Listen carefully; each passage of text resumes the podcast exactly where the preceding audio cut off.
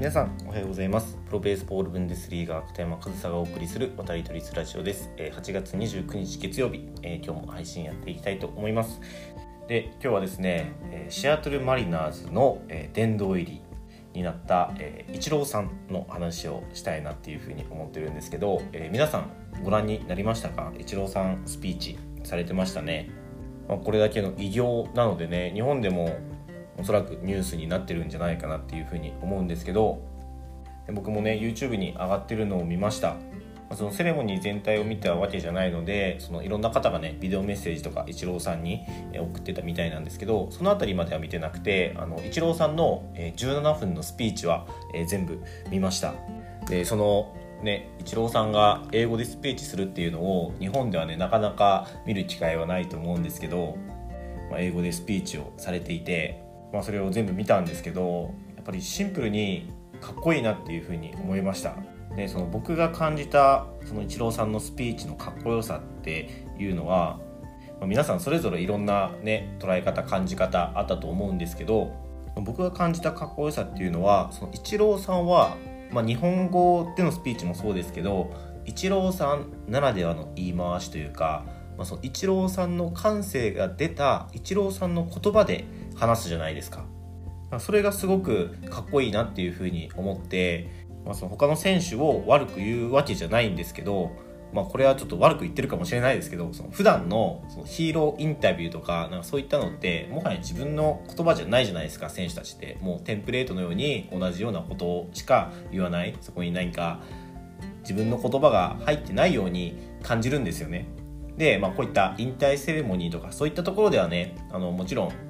自分で言葉を選んで、えー、お話皆さんされてると思うんですけどやっぱりイチローさんはそこでも独特というかなんかそのねキャリアの話をするだけこの時にこういうことがあってとかそういった話をするだけじゃなくてそのエピソードの中にちゃんと自分の感性みたいなのをね入れてその感性の入れ方が真面目にこのエピソードについて感じたことだったりっていうのを自分の言葉にしてることもあればそのエピソードについて、まあ、ちょっとジョークを交えながら聞いてる人を飽きさせないというかむしろ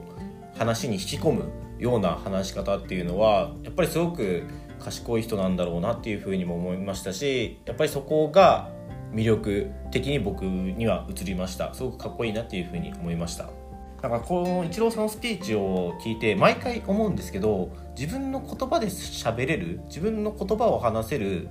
人ってやっぱり能力が高いんだなっていうふうに思いましたし自分の言葉で話すことと自分の言いたいことだけ言うことは違っていて自分の言いたいことだけ言ってるとやっぱり聞く側はね今回17分もスピーチあったんですけど本当にあっという間というか全然飽きが来なかったんですよスピーチ長いなって感じなかったんですよやっぱりそれは話に引き込んでるからであってその自分の話をしてるんだけど自分の言いたいことだけ言ってるんじゃなくて自分の言葉で魅力的なスピーチをされてるっていうのはやっぱそういったところにもすごく高い能力があるんだなっていうふうに感じたんですよね。でそういったことができるっていうのはやっぱりそのコミュニケーション能力が高いんだと思いますしイチローさんにねあの関してはその去年一昨年くらいからあれですよねあの高校生と接する機会っていうのをね何度か設けていてその冬にねオフシーズンに。でその時への高校生の受け答えっていうのも結構注目されたりねそのイチローさんならではの、えー、言葉の言い回しとか伝え方とかそういったところがねすごくそういったところもまた評価されてる部分だと思うんですよね。で選手時代はね特にそのマスコミ嫌いなイメージは僕はあってそんなにイチローさんがあんまり多くを語るってイメージがそんなになくて、まあ、それこそねなんかベテランと呼ばれるような年になってから、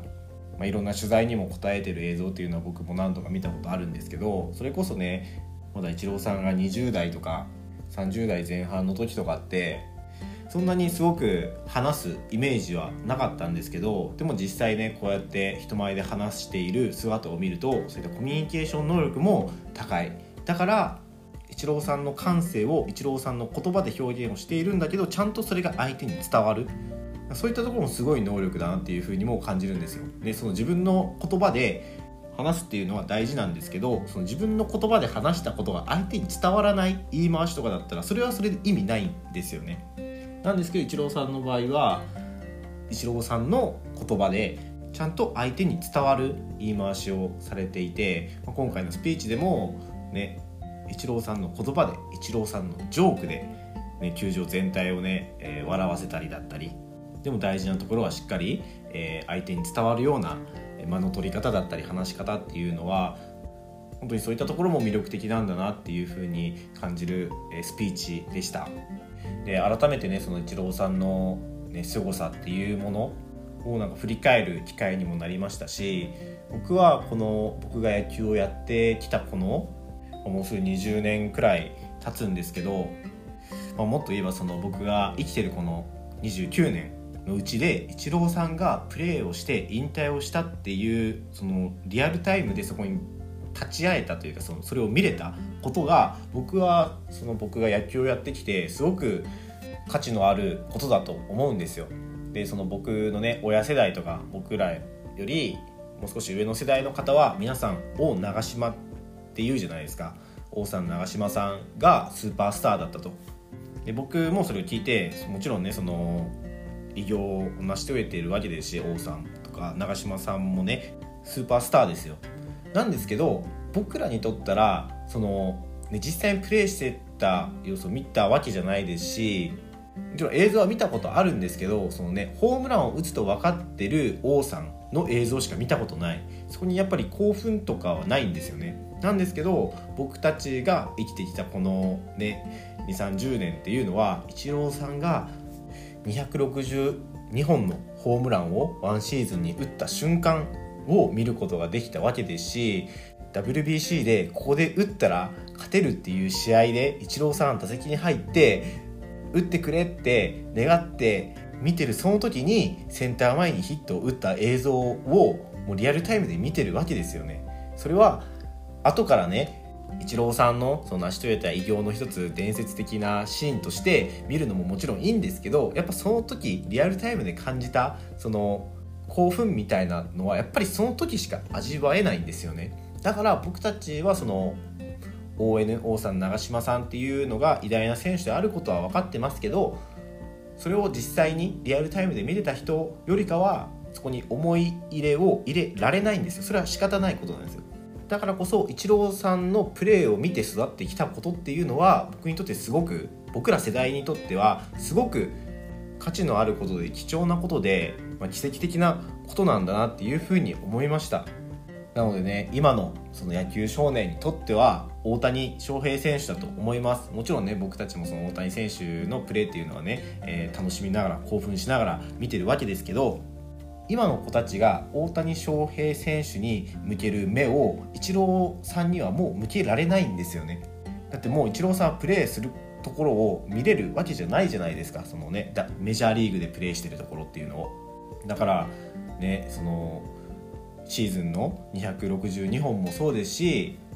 メジャー通算3089本もそうですし日米通算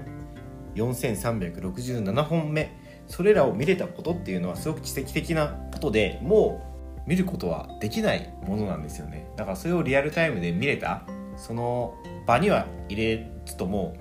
その時にそれを見ることができたっていうのはもうかけがえのない宝物なんだなっていうのをねちょっと改めてそのイチローさんのスピーチイチローさんの姿を見てイチローさんは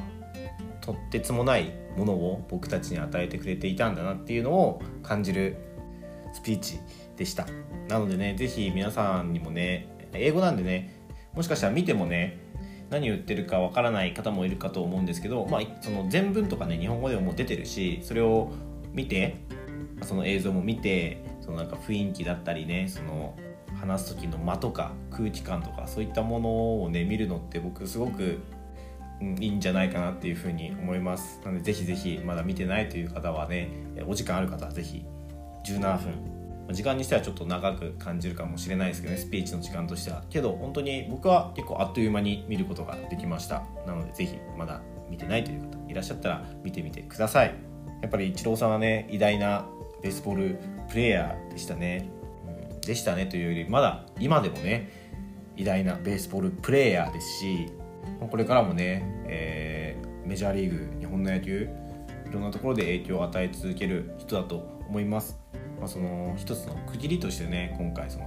殿堂入りのセレモニーされてましたのでもしよかったら皆さんも見てみてください。はいということで、えー、今日も最後までお聴きいただきありがとうございました片山和沙でした。